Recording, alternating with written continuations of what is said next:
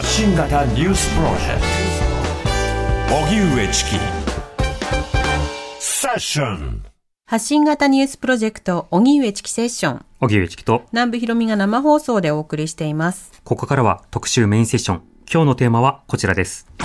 メインセッショ探求モードもう一つの二酸化炭素問題。海の生き物たちの命を脅かす海洋酸性化とは一体何なのか？この夏、海に遊びに行く方も多いかと思いますが、そんな海で今、異変が起きています。その異変が海洋酸性化というものです。人間活動によって排出される CO2、二酸化炭素は地球温暖化を引き起こす主要な温室効果ガスで、地球温暖化は海水温の上昇や海面水位の上昇を引き起こし、海洋環境にも影響を及ぼすとされています。さらに近年、大気中に放出された二酸化炭素を海洋が吸収していることにより引き起こされる問題として海洋酸性化が指摘されています。この海洋酸性化がこのまま進めば海の生き物たち、ひいては生態系だけでなく人間の生活や経済活動にも深刻な被害をもたらすと言われています。地球の表面積のおよそ70%を占める海で起きている海洋酸性化とはどのようなメカニズムなのか、そして最悪の事態を避けるためにはどのような対策が必要なのか、専門家の方と考えます。はい。というわけで、はいあの気候危機、あるいは温暖化ということについてはね、その皆さんも十分理解されていると思いますけれども、温室効果ガス、まあ、CO2 などが増えることによって、温室効果が発生してしまうということになるわけですよね。温まっちゃうよ。うん。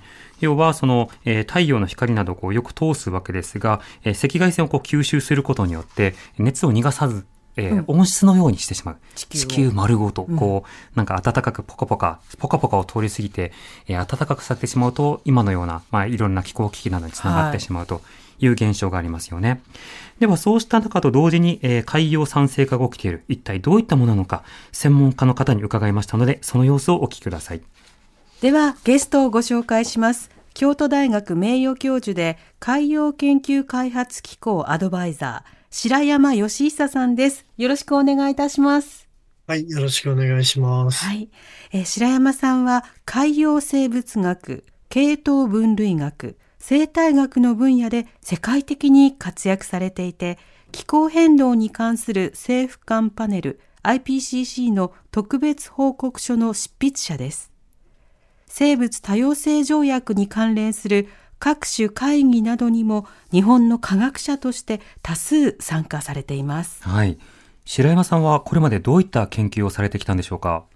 はい、まあ、主に、えっと、深海の生物学について研究をしてきていますう。ん。えー対象はですね、あんまり、あの、目に見えるような大きさではなくて、1ミリぐらいよりも小さい、だけど動物っていう、はい。えー名誉ベントスと呼ばれる動物の、まあ、えー生態学、系統分類学などが中心の研究課題です。うん。その、こそれだけちっちゃいのは、うんその、いわゆる虫とか、あるいはなんかプランクトンとかではないわけですか？ああ、そうですね。あの、線虫というのが多分一番数が多くて、はい。これがですね、1平方メートルに、えー、大体100万匹ぐらいいます。で、その他に、まあ、あの、ミジンコに近い仲間で、うんえーハルパクチコイダって呼ばれるものが、いまあ、その、じ一桁少ないぐらいで、その他にいろんな動物の、動物の、あのグループがたくさんいてですね、うん。ざっとですけれども、まあ、ティースプーン一杯海底の泥を拾ってくると、まあ、100匹から1000匹ぐらいはど、私の研究対象としているような動物を見つけることができます。うん。そうした深海の生物の研究をこれまでされてきたということですが、え今日はこの海洋酸性化について伺っていきたいと思います。はい、気候危機で CO2 が増えるということはもう皆さん知ってると思うんですが、そもそもこの海洋酸性化、これはどういった現象なんでしょうか？はい。大気中の二酸化炭素が増えて温暖化するっていうのは皆さんよくご存知のことだと思いますが、はい、大気中の二酸化炭素が増えますと、その我々が排出した二酸化炭素の大体3分の1ぐらいは海がえっ、ー、と、吸収しています。うん、えっ、と、二酸化炭素が水、海水に溶けるということですね。はい。で、海水に、えー、二酸化炭素、まあ、真水でも同じですが、二酸化炭素が溶けると、その一部が炭酸という酸になります。うん、で、酸ですから当然、えー、水素イオンを出して、それで、えー、海水としては pH が下がると言いますが、はい、あの酸性化するということで、えー、それを海洋酸性化と呼んでいます。うん。このアルカリ性が弱まって酸性が高まる、まあ、要は酸性化するということですけれども、この酸性化というのは、どういったその状態からどういった状態になるのか、つまり今までよりもまあ酸性化したものを全体を酸性化というわけですか？そうですね。表面の海水というのは、まあ、一般的には弱アルカリ性なんですけれども、はい、その弱アルカリ性の度合いが下がっていく。中性に近づいていっているというふうにお考えいただければと思います。うん、なるほど。じゃいきなり酸性になるわけではなくて、今はその中性にどんどん近づいているよという状況なんですか？そういうことですね。はい。で、この海洋酸性化、これはいつ頃から比較をしてどんなデータがあるんでしょうか？日本の気象庁というところが非常に長期の海洋の調査をしておりましてですね、はい、日本のまあ真南ぐらいのところの調査船をずっと調べてらっしゃるんですけれども、うん、えー、その結果だとですね、10年で pH が0.0 18下がるとい。うぐらいの、はい、えー、速度で海洋の酸性化が進んでいるというのが、え実際に観測ができてしまうぐらいに、うん、えー、どんどんどんどん海水のアルカリ性から中性への近づくという現象がみあの観測されているということです。うんデータ上は間違いなく今中性化が起きていると言えることになるわけですか？はい、そういうことです。うん。これ実際にそのような速度で進んでいく、この速度というのはどういうふうに評価すればいいんでしょうか？産業革命を起点にしてよくその気候変動とかいろいろなことは議論されると思いますけれども、はい、その産業革命が始まった時から見て、今だいたい 0.1pH が下がりましたね、というのが共通認識としてあると思います。はい。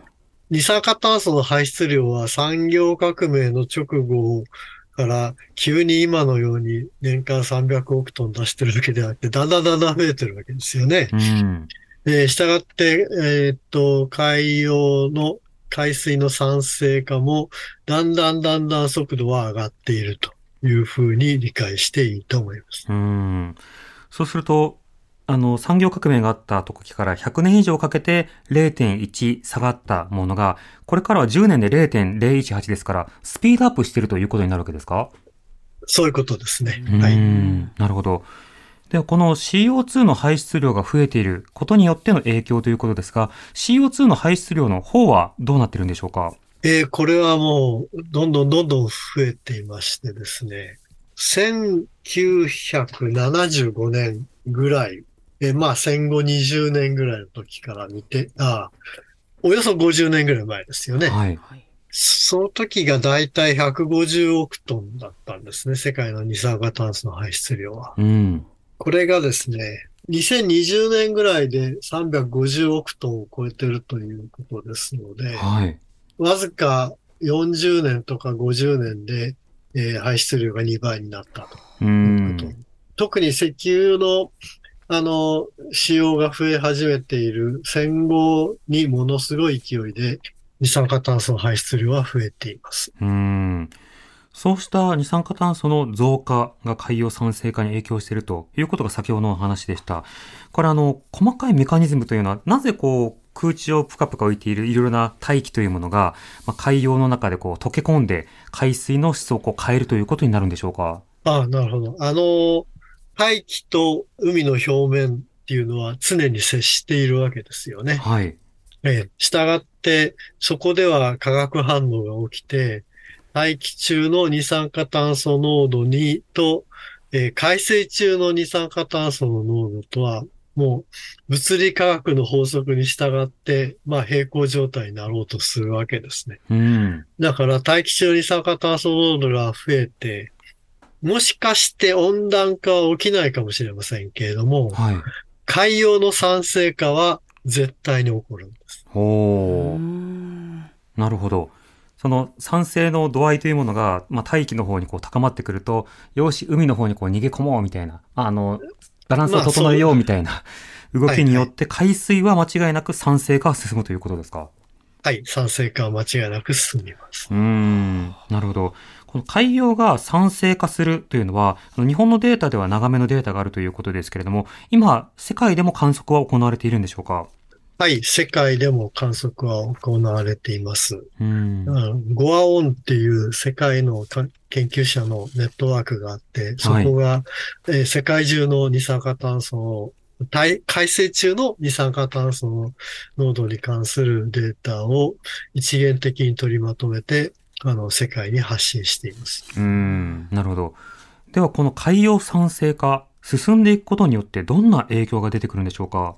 えーまあ、生物学者、生態学者としての私の目から心配なのは、もちろん貝殻とかですね、はいそういう炭酸カルシウムの骨格を持った生物が、えー殻を作りにくくなる。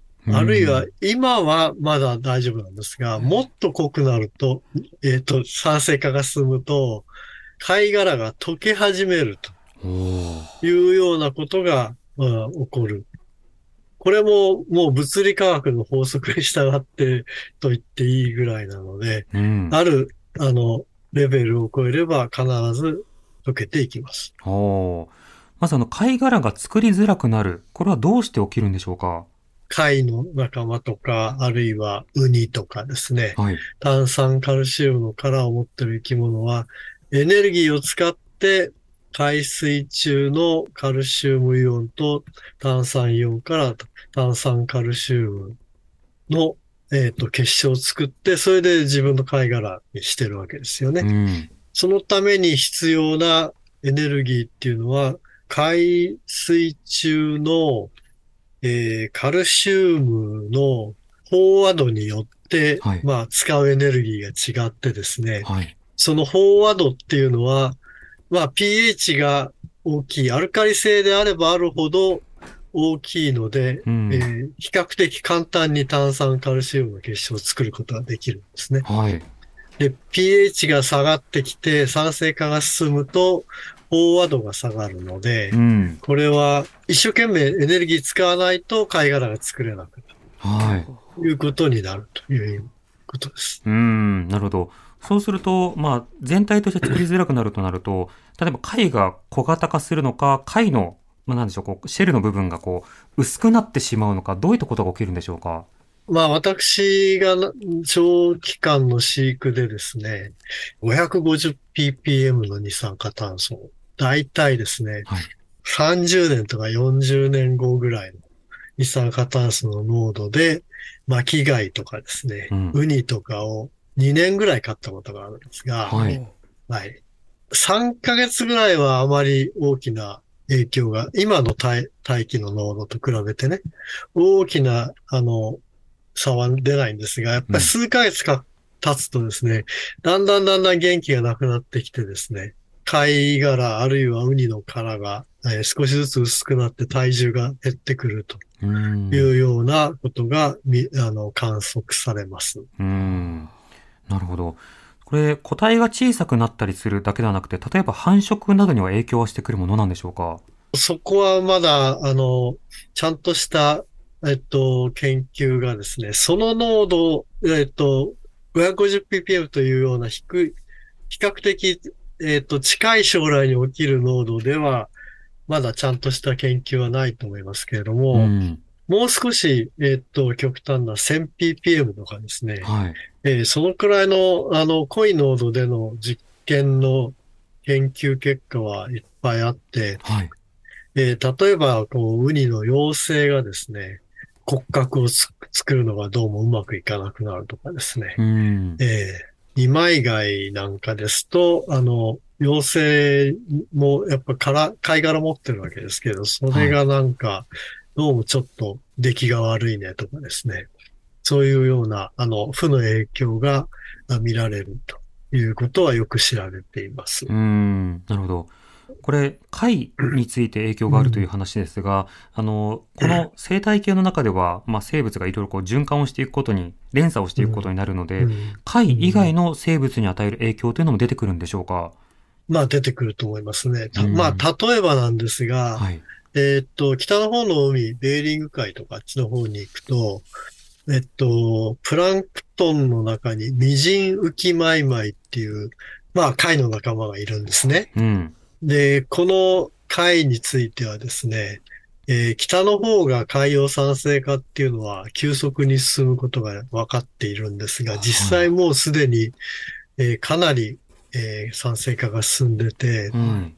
ミジンウキマイマイの貝殻はすでにフィールドで、つまり実際の海で、えー少し、あの、溶け始めてるらしいねっていうじ、あの、観測結果があるんです。うん。で、そのミジンウキマイマイっていうのはですね、あの、水族館なんかで、あの、とても人気者のクリオネって言いますよね。はい。あれの大事な餌なんですおね。だ。だから、ミジンウキマイマイが、あの、もし、まあ何らかのそういう海洋酸性化の影響で、えー負の影響を受けて数が減ると、クリオネにも負の影響が出てくるというようなことが容易に想像されます。うんうん。となると、クリオネが減ると、まあ、今度はクリオネを捕食しようとする魚などにも影響してくるということですか？あまあそういうことになると思いますね。うーん、なるほど。ちなみに今あの話の中では北の方があの海洋酸性化が進みやすいという指摘がありました。これはどうしてなんでしょうか？あの、皆さん、えっと、水道の蛇口の水を、あの、夜間で沸かすと最初に小さい泡がいっぱい出てきますよね。はい。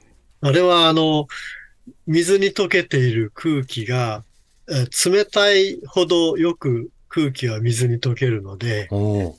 溶けていて、あの、それがな水温が上がることによって、こう、あの、気泡になって出てきてるわけですが、うんうん。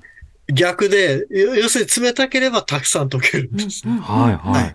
えー従って、北の方の海の方が、えっ、と、たくさん二酸化炭素が溶けますから、たくさん、えーあの、早く、えー酸性化が進むということになります。うーん、なるほど。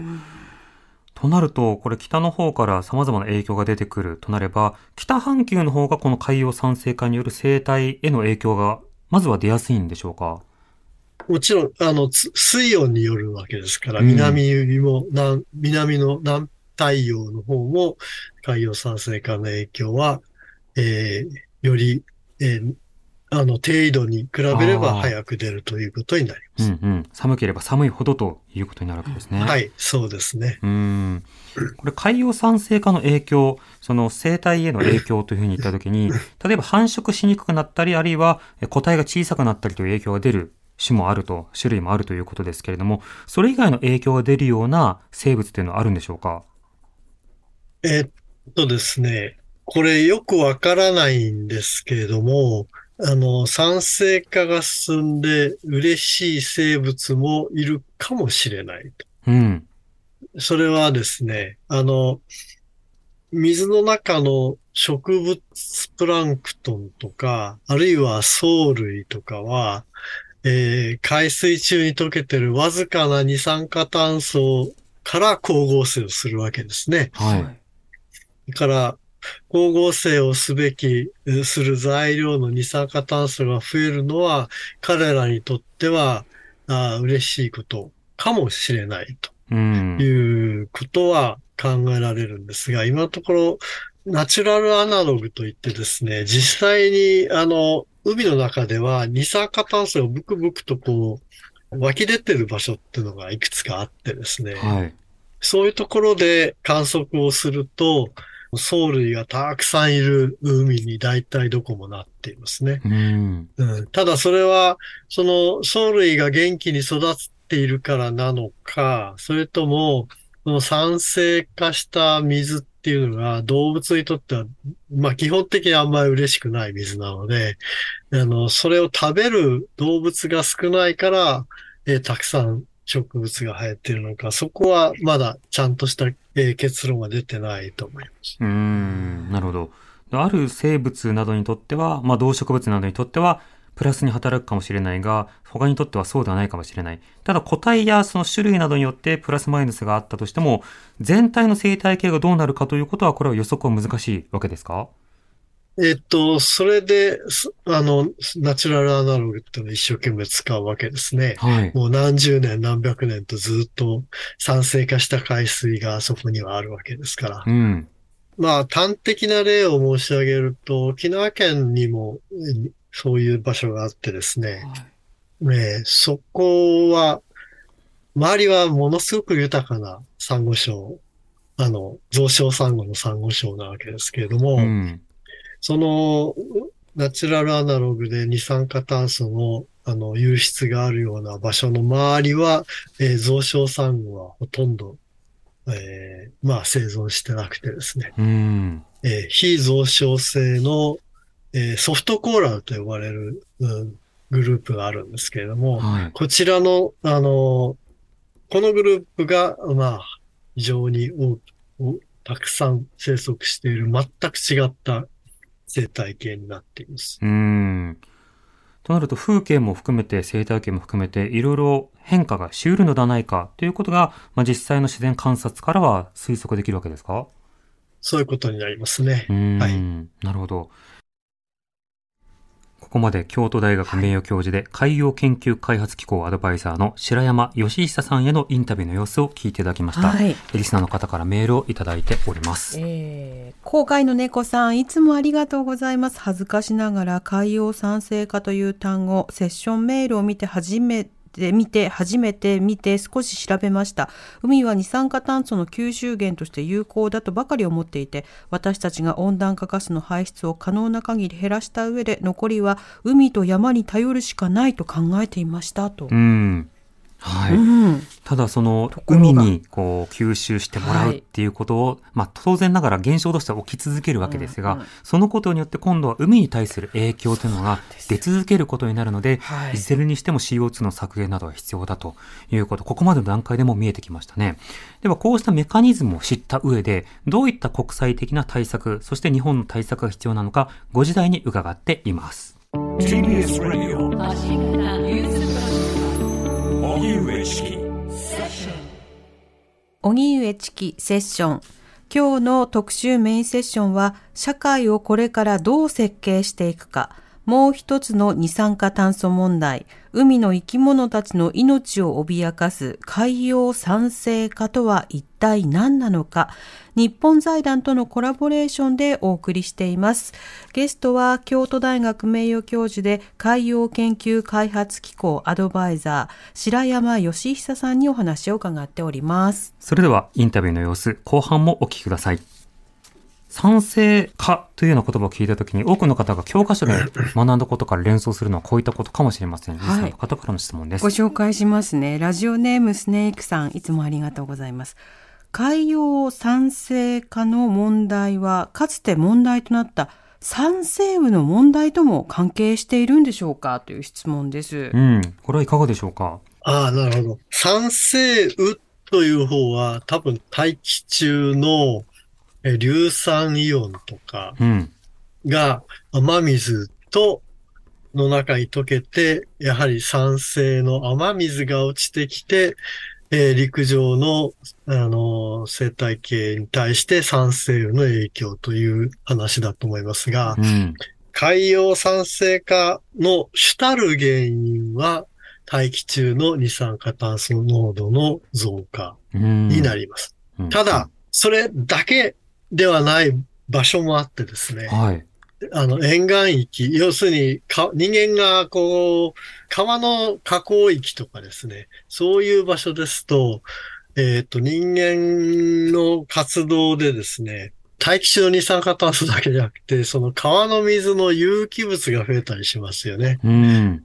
で、この有機物っていうのは分解すると二酸化炭素と水になって、だから、河口域の海水の二酸化炭素の濃度というのは、大気中の二酸化炭素の変化に加えて、沿岸の人の人間活動による影響が、えまあ、足し算されるということで、うん。うん。えー周辺にいる、あるいは流れ込む河川水のですね、えーまあ、あの、正常さというんですか、綺麗さというか、それにも大きく影響されます。ああ。で周辺の住民たちが、まあ、例えば、まあ排水で有機物をたくさん出しているような川ですと、まあ、そうしたその、まあ、二酸化炭素の酸性の濃度というものも変化するわけですか？はい、海水のに中のあの有機物濃度が高い、えー川の河口域では、海洋の酸性化の状況というのは、大気中の二酸化炭素濃度の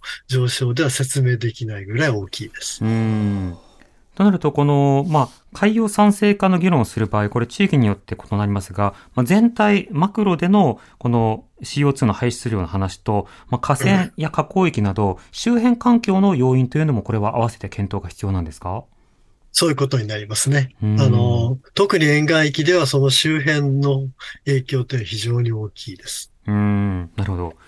またその影響といったときに、私たちに身近な、例えば観光であるとか、あるいは食事、お魚とか、こうした身近なところではどんな影響が出てきうるとされているんでしょうか？そうですね。観光とかそういうので考えると、まあ、貝の仲間っていうか炭酸カルシウムの殻を持つ生物に、えー負の影響があるっていうことか言うと、うん。牡蠣とかですね。はい。牡蠣の養殖とか、えーこういう、あの、養殖業に対しては大きな影響があるでしょうし、それからあの、まあ、アマちゃんの話じゃないですけど、はいウニとかね、うんそれから、そういう水産重要種の中には、えー炭酸カルシウムの殻を持つ生物いっぱいいますので、うん。えーこれらの水産資源への負の影響というのは大きく心配されるところですねう。ーん。なるほど。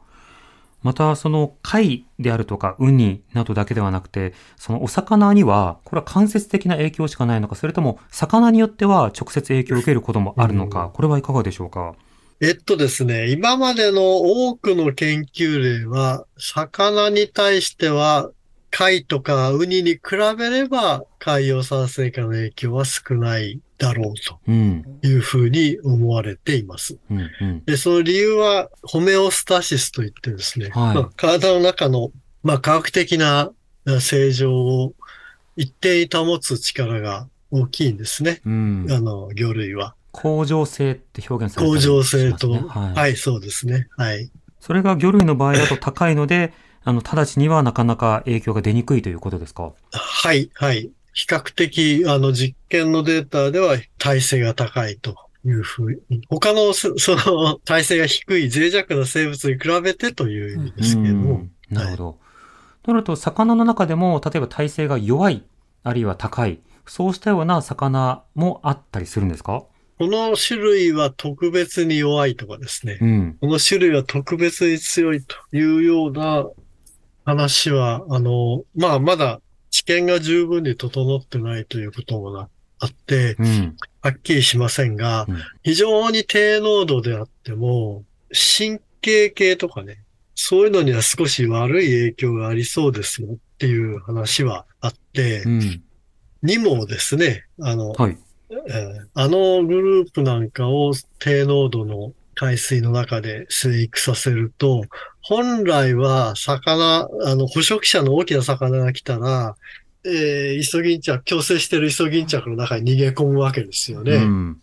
ところが、酸性化での進んでいる海水で若い時を過ごしていると、あの、その行動パターンに少し変化があって、はい。捕食者が来た時に逆にそっちの方へ泳ぎ出しちゃう、まあ、個体が増えると。だから、まあ、あ、生存率が下がるんではないかということが心配でされるというような研究例もあります。う。うんん今、例に挙げた魚の種類は、ニモということは隠れクマノミですか？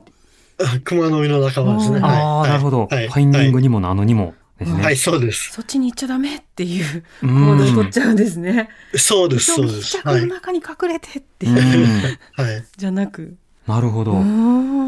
まあ、こうした環境変化っていうものは、私たちにとってはその持続性のある海との付き合い方を難しくする面がありますよね。つまり、今後もこうだろうというような予測が成り立ちにくくなる可能性というのがあるわけです。こうしたその今後のことについてのリスクについては、あの、白山さんはどういった点に注目されてますか？そうですね。あの、先ほど、あの、牡蠣の仲間がとか、そういう水産業に大きな影響があるかもしれませんよっていう話を申し上げましたが、うん。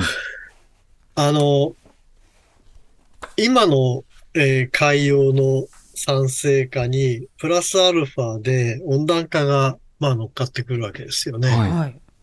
えーその両方を足し算したときには、えー今我々がその酸性化の影響はこうですよ。うん。温暖化の影響はこうですよと言っている、その別々のあの議論とは、えーまた違う次元の大きな影響が出る可能性が高いんじゃないかと思いますね。うん。なるほど。その暖かい海でしか生息できなかった魚が、例えば、あの、きこの寒かったところにこう行く。一方で酸性濃度が変わってくると、そこに捕食対象となっていた、餌となっていた貝の状況とか、プランクトンの状況が変わる。さてどうなりますかってなると、もうその影響はまだら状というかバラバラになっていくわけですか？南の方の、えっと、サンゴはどんどんどんどん今後、えー緯度の高いところへ温度が高くなれば分布が広がっていくと想定されますけれども、うんえー北の、あまあ日本の周辺で言えば北の方へ、はいえー分布が広がっていくと今度北の方からはか酸性化した海水がどんどんどんどん南の方へ上がって、あの、降りてくることになりますから、はい。サンゴにとって、えー発火もしないし、酸性化の度合いも低くて、えーなんとか住めるよっていう場所が日本の周辺からほとんどなくなってしまう。それを温暖化だけで考えてれば北の方へ行きゃいいでしょっていう話で、うんうん。あ、の、住むんですけれども、あの、実は温暖化を避けて北の方へどんどん移動すると、今度は酸性化の影響が、えー北の方からやってきて、や、うん。まあ、サンゴとしては日本の周辺にあんまり住みやすい場所はなくなってしまうだろうというのが今の予測です。うん。うんサンゴ一つとってもいろんなことが起きうるということですけれども、では、この海洋酸性化についてはどういった対策が必要となってくるんでしょうか？大気中二酸化炭素濃度が増えて、それでも何かの原因で温暖化が起きないっていうことはあり得るかもしれないけれど、えー海洋の酸性化はこれは必ず起きます。うん。大気中に二酸化炭素濃度が上昇すれば、これはもう必ず起きます。うん。うん。だから、やれることは二酸化炭素の排出を削減すること。これひ一つです。まあうんまあそういうことになりますね。うん。う唯ん。一の手段。なるほど。で、まあ、す排出を削減するだけじゃなくて、まあ、例えばです。ちょっとまあ、まだ SF のようなあ話のように聞こえるかもしれませんが、二酸化炭素を回収して、まあ、どっかにこう溜めてですねう、ん。しまうっていうような海水とか、それから大気から二酸化炭素を回収するっていうようなことも、まあ、将来的には考えないといけないのかもしれません。うん。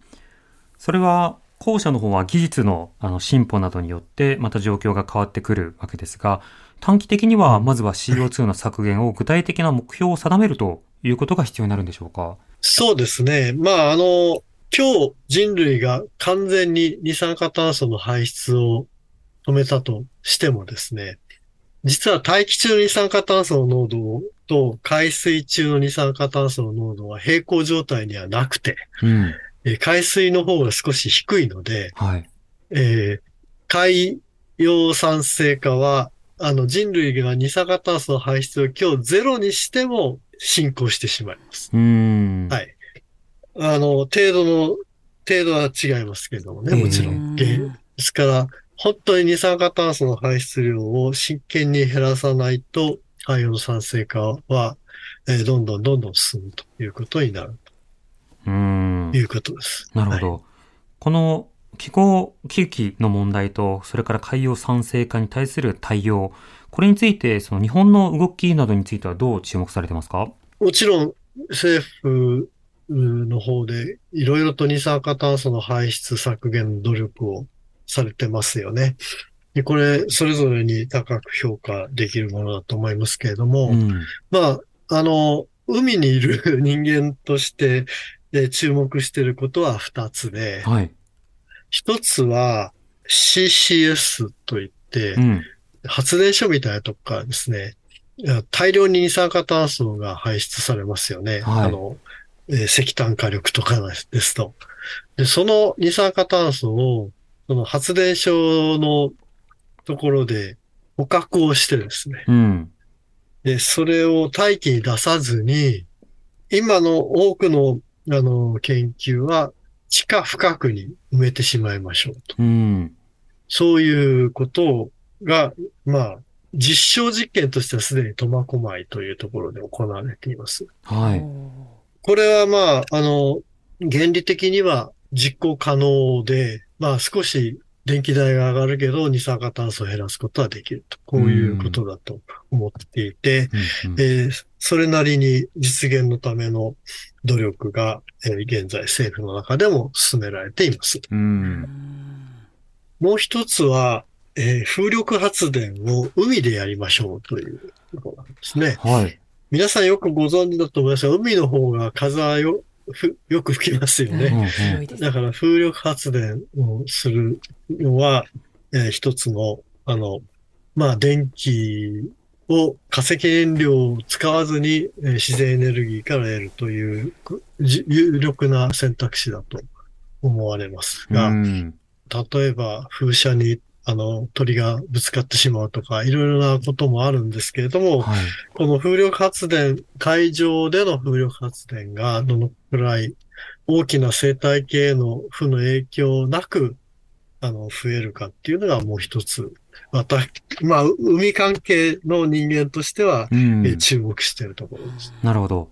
あの、CO2、カーボンをこう、まあ、捕まえる、キャプチャーする技術、はいそして貯蔵する技術というものに、はいまあ、注目されているのと、それから今、風力発電について触れられました。ちなみにその CCS の技術、その捕まえて貯めるというその技術が、その現実に、まあ、実証後、実用化される目処というのはどういうふうに見てますか？その気になればできるものだと思います。ただ、うんよく言うんですけど、結局、できればやりたくない。つまりお金がかかるうんので、まあ最後の手段ではあるとは思いますけれども、うんうん。自然エネルギー使ったりして、あの、一生懸命、えー排出削減一生懸命頑張っても、やっぱりどうしても、あの、それこそ目標値を達成できない時の非常に有力な手段として、えー CCS というのはあると思います。うん。もう一つの、その海上風力発電、これについてはいかがでしょうか？えーこれもまあ技術的には不可能ではない技術だと思いますけれども、うん。こと日本に関してか言えば、日本の排他的経済水域 EZ っていうのは、えー国土の11倍あるんですね。はい。だから、ここを利活用して、そこで風力発電をもし、えー合理的に進めることができるなら、えー非常に大きな二酸化炭素の排出削減につながる可能性があると思います。うん。なお、白山さんはこの風力発電は何基ぐらい今から建てる方がいいよっていうふうに何かお考えているのはあるんでしょうか？具体的な数字はちょっと、あの、試算したことがなくて、うん申し上げられませんけれども、まあ、あの、今申し上げた通りですね、陸上の11倍の面積があれば、うんそれなりに使えるであろう場所もたくさんあるんじゃないかなというふうに、えー素人的には考えるということですね。うん。となるとそこはエネルギー研究の方などにも具体的な試算と実行を検討してもらうという段階になるわけですね。そうですね。うん。先ほどから今日はずっと白山さんが私は海の人間でというふうにこう繰り返しているわけですが、やはりその陸とか大気の状況は注目されがちですが、海の議論というのはちょっとこう注目が劣ってるなというふうに感じたりするんでしょうか？そうですね。あの、私、まあ、いろんな、あの、審議会の委員とかもさせていただいてるんですけれども、はい。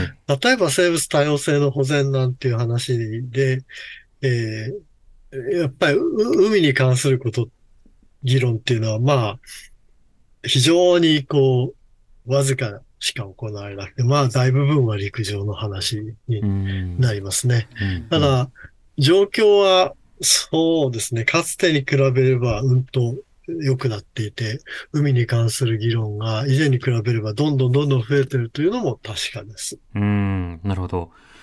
ではそうした中でその短期的に私たちに、そして例えば日本の政府に求めるような議論、あるいは法整備や具体的な政策、アクション、こうしたものはいかがでしょうか？海洋の生物のあの生態系の保全っていうことから考えれば、やはりそのサ本命モントリオールうん目標というやつですね。ん2030年までに、えー、30 by 30といって、3 2030年までに30%の、えー陸域も海域もですね、まあ、保護区または、あーそれに相当する、うんえー効果的な方法で生物の多様性を保全する海域、あの、地域にしましょうという目標があります。うん。